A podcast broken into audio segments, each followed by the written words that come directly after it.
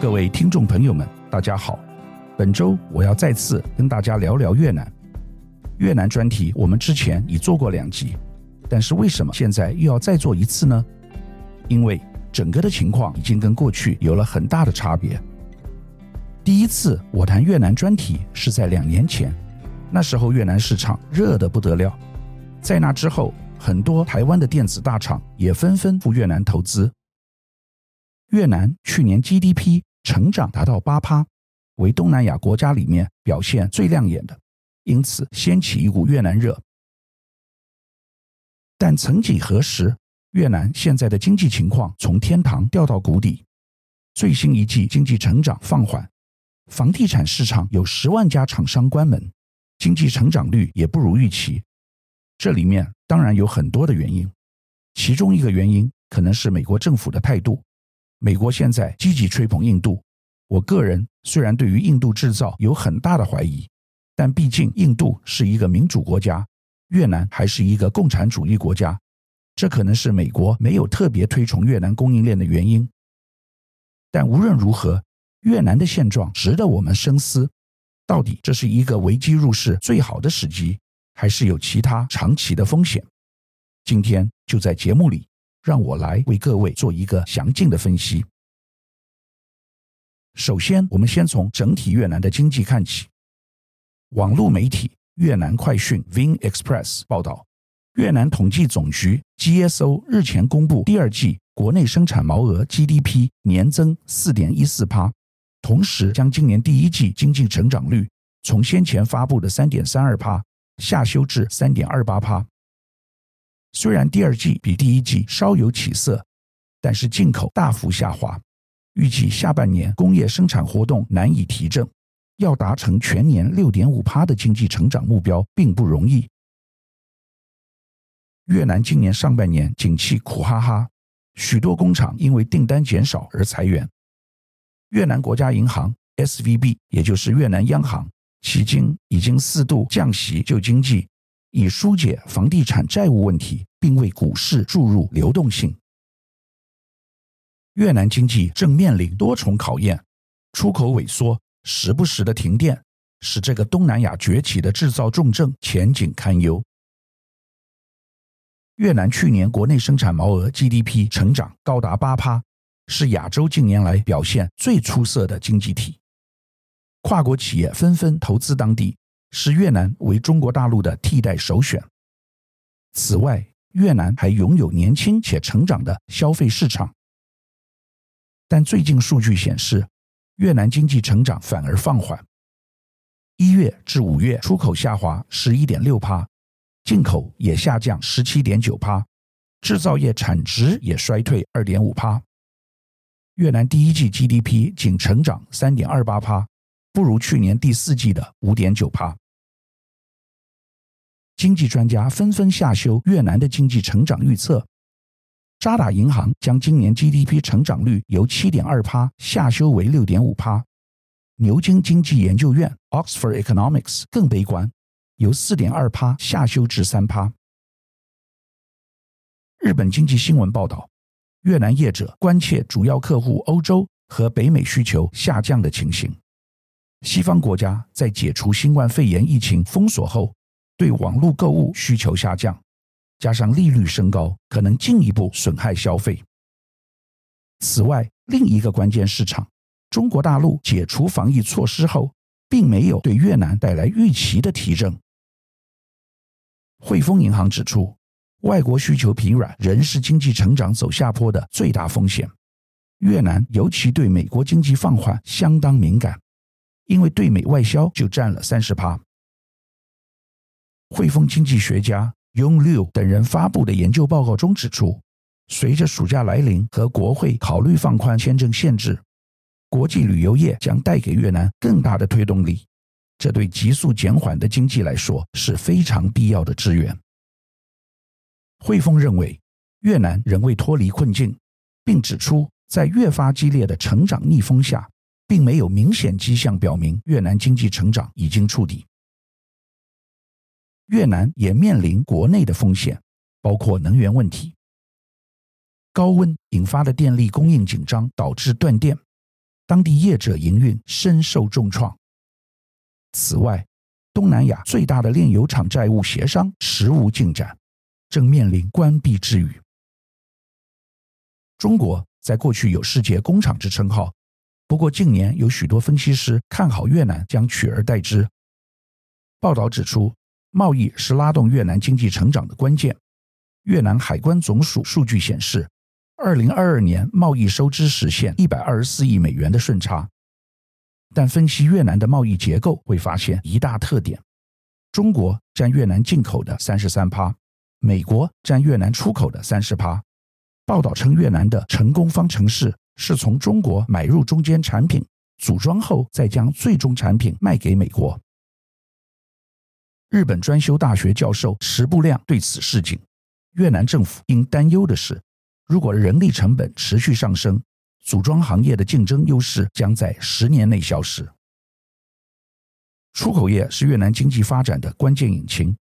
但根据越南统计局的最新数据。上半年，越南靠出口创造了一千六百四十亿美元的外汇收入，跟去年同期相比下滑了十二趴。若只看第二季数据，出口比去年衰退了十四点二趴，进口更是衰退了二十二点三趴。大幅降低的进口数字，反映出企业积极减少原料和设备的采购，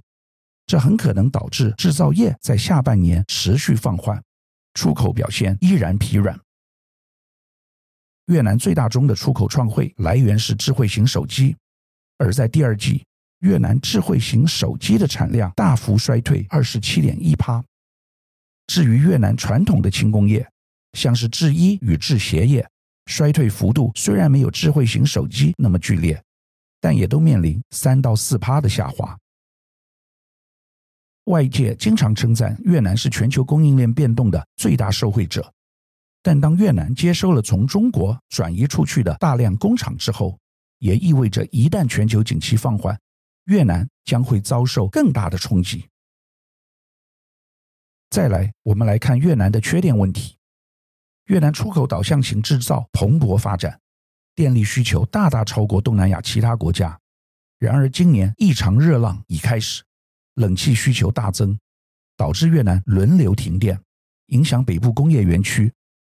专家担忧电力短缺问题可能加剧越南的经济衰退。世界银行出口量指数显示，二零一五到二零二零年间，越南出口量增长百分比高于其他东南亚大国，并远超中国同期出口量增速。制造业需求带动电力需求大增。智库 Amber 数据显示，二零一八到二零二二年，越南电力需求增长二十五趴以上。是菲律宾增长率两倍，更是泰国、印尼和马来西亚三倍多。越南北、中、南部都有工业区，其北部集中在北江省、北宁省、河内市等地。主要工业区有北江省的光州工业区、北宁省的贵武工业区、河内市的石氏工业区等，主要发展电子资讯、机械制造、家电和汽车。本次发生轮流限电的北部工业区是国际大厂的重要基地。由于其中许多生产线包括三星电子、苹果的重要供应商富士康、佳能公司等，工厂需全天候运行，即使正常工作日结束，越南的电力系统也几乎没有闲置。在极端天气期间，空调用电压力增加，仍然很容易出现停电的状况。据当地媒体报道，佳能北宁工厂的电力从当地时间周一上午八点到周二凌晨五点断电。六月发生单周至少五个工业区和几个村庄的电力遭遇部分或全部断电。这种频繁且未经宣布的停电，也让欧洲商会敦促越南政府迅速采取措施应对紧急状况。因应断电，政府也束手无策。越南国家公用事业公司对外指出，这波热浪将会持续，气温落在摄氏二十六至三十八度之间。越南地方政府只能关闭一些主要城市的路灯，以节省电力，并要求政府部门办公室限电，以减少十分之一的用电量。预估整个越南的电力供应短缺可能会持续，断电期间可能会中断业务和通信。这个缺电问题短期内不会解决。越南工业和贸易部副部长 Do Tan Hai 近日向外界承认，某些时间地点缺电问题将会持续困扰民众企业。这个情况在越南将会持续存在。如今，越南面临全球能源减碳的挑战，但再生能源的发展程度仍低。专业咨询服务组织安侯建业 （KPMG） 指出，越南面临技术、经济、制度及市场等四大障碍，包括基础建设不足、专案融资困难、电价低、不利再生能源发展、缺乏具吸引力之奖励政策、再生能源产业相关技术及资讯取得不易等问题。值得注意的是，近年来美中对抗下，许多供应商由中国出走，转向东南亚。越南当地知情人士告诉《华尔街日报》，在过去一年中，越南北部工业区有太多电子产品制造商扩大了生产，电力消耗简直在飞涨。目前仍不清楚苹果的生产是否受到了越南限电影响。苹果近期采取行动，扩大向东南亚。南亚的产能，其中增加在越南的平板电脑、笔记型电脑和其他设备的产量，如今受到限电打击，这也意味供应链要从中国转移仍是困难重重。而因应越南电力供应短缺，越南五月底与中国签订了购电协议，向广西电网公司提出了恢复联网购电的需求。广西与越南已正式签署一百一十千伏深沟至芒街联网工程购售电协议，是二零一六年后时隔七年重启送电工作，预计月供电量三千万千瓦时，第一阶段送电量近六千八百万千瓦时。越南除了缺电之外，房地产大跌也是相当严峻的问题。根据越南媒体 VN Express 报道。二零二三年上半年，越南房地产行业停业数量大增四十趴，是十七个行业中增速最高。越南计划投资部统计资料显示，上半年有十万家房地产相关业者倒闭，每月平均有一点六六万家关门。二零二三年全球已基本走出疫情，但越南反而没能延续此前的增长奇迹，第一季经济增长率仅三点二八趴。不仅远低于目标，还创近十年来次低。早在今年一月，就传出越南将有四十六亿美元债券即将到期，如果没有获得政府挹注，很有可能因还不出钱来，引爆违约潮。首当其冲将是越南各大银行，如果没有好好处理，很有可能冲击越南国家经济发展。据泰国媒体 TNN 援引彭博社的报道。总部位于河内的越南房地产协会表示，大量资源已被冻结，不知道会持续多久。这些暂停的建案并没有为社会创造附加价值，反而会引发严重后果。报道指出，目前越南六十三个省市中，平均有大约二十个地产开发案暂时停工。虽然协会拒绝提供河内和胡志明市等主要城市停滞的具体建案数量。但据越南媒体 TANIA 的报道，光越南首都河内就有约四百个建案被停工，胡志明市停建的数量也超过三百个。自二零二二年以来，越南房地产公司的违约率逐渐上升，原因主要是债券发行监管更为严格，以及反腐败措施。而美国联准会升息，导致国内利率被迫上升。当然，也一定程度的抑制了信贷增长，导致房地产销售放缓。根据官方资料显示，越南今年第一季房地产领域新成立企业为九百四十家，同比减少六十三点二趴；停业企业达到一千八百一十六家，同比增长六十点七趴；破产企业则为三百四十一家，同比增加三十点二趴。虽然越南房地产债务规模比起中国要小得多，但房地产占越南 GDP 达十一趴。随着泡沫化疑虑加剧，不少人担心越南可能会步上中国后尘，因房贷危机重创经济，呼吁越南政府尽快采取行动。越南房地产公司南龙集团总经理陈春玉接受当地媒体访问时表示，目前越南房地产市场正经历重大危机，危机何时会过去仍是未知数，取决于政府的行动。半年来，越南政府针对房地产业展开肃贪行动，逮捕涉嫌非法发行债券的房地产大亨张美兰，并且冻结整个行业发行债券融资的管道。一系列的大动作查起，导致投资人担心债券即将到期的房地产商无力还债，引发恐慌抛售潮，让危机更加恶化，陷入恶性循环的状态。总结来说，越南之所以深陷危机，绝不仅仅是因为出口导向的经济碰上全球需求放缓而已，国内治理不善的诸多问题。过去因制造业快速成长而被掩盖，如今逐一引爆，印证了股神巴菲特的名言：“潮水退了，才知道谁没穿裤子。”第一枚地雷，刚才分析的房地产市场，如同许多国家的前车之鉴，大量资金在过去经济快速成长期间进入越南房地产市场，带动了纸面繁荣，吹起了看似光鲜亮丽的泡泡。如今，随着资金退出，越南房地产冰封急冻。去年房地产商倒闭的家数就已经增加四十二点四趴，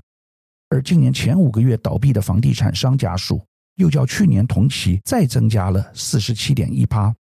上半年停摆的建案价值超过八百兆越南盾，约新台币一点零四兆。第二枚地雷是基础建设的步伐跟不上快速成长的制造业。根据世界银行报告，越南在二零二三年的国家物流运输能力被评鉴为第四十三名，而在二零一八年时，越南于相同报告中的排名是三十八名。过去五年，越南的制造业快速发展，但是物流能力不进反退，限制了企业的竞争力。另外，由于炎热气温，民间用电大增，且河流水位降低，影响水力发电量。导致越南今年陷入缺电危机，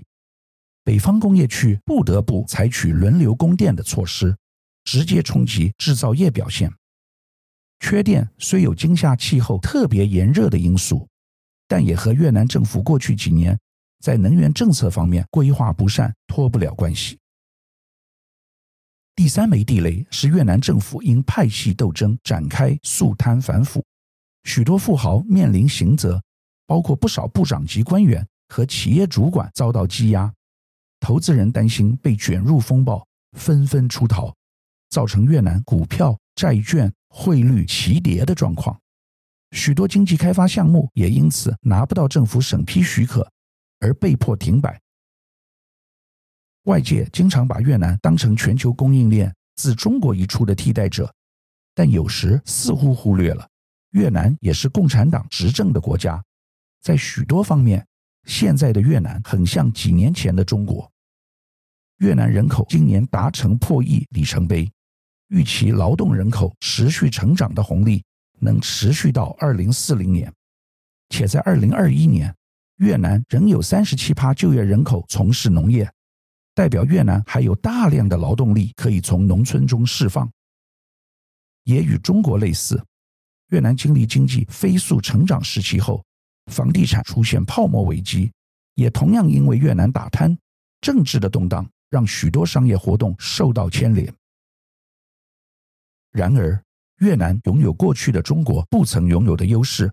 那就是在地缘政治中，如果将世界看作美国为首的西方国家，以及中国和俄罗斯为首的东方国家，还有东南亚、印度、非洲、南美洲组成的南方国家，那么越南。同时与三方都维持相对稳定与正向的关系，这也是为何越南总是外国企业分散风险时的中国加一首选。有关于未来想要到越南发展的台商，我觉得应该要往前看。过去二十年在越南投资的台商主要以传统产业为主，大部分集中在成衣、制鞋等相关产业，规模并不是特别的大。但现在开始往越南投资的产业，都是电子股的大厂，前七哥几乎全员到齐。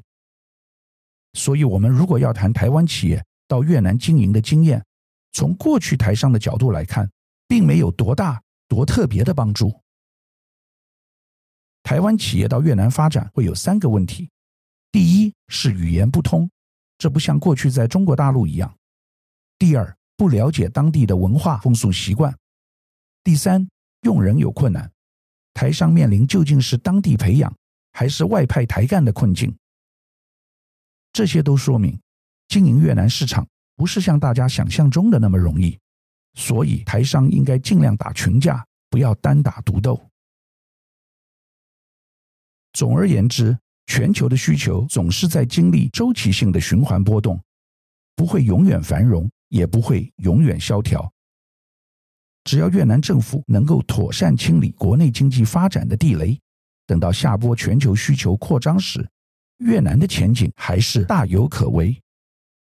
反之，若越南政府无法提供稳定的经商环境，那么全球供应链既然能从中国外移，当然也能再从越南移出，届时恐怕就真的要拉响警报了。透过以上的结论，我想各位可以看到越南近期经济发展的各个层面。其实东南亚的国家就像普遍的新兴市场，永远都有风险存在，不会一直繁荣下去。我个人认为，越南的问题是短期的现象，在过热之后稍微冷却一下，也是一件好事。越南相对于东南亚其他市场，比如说马来西亚、泰国、菲律宾等，仍有一定的优势。而从目前台资对越南的投资看来，也的确如此。我们台商在前进东南亚的同时，一定要做好功课。过热的时候不要迷惘，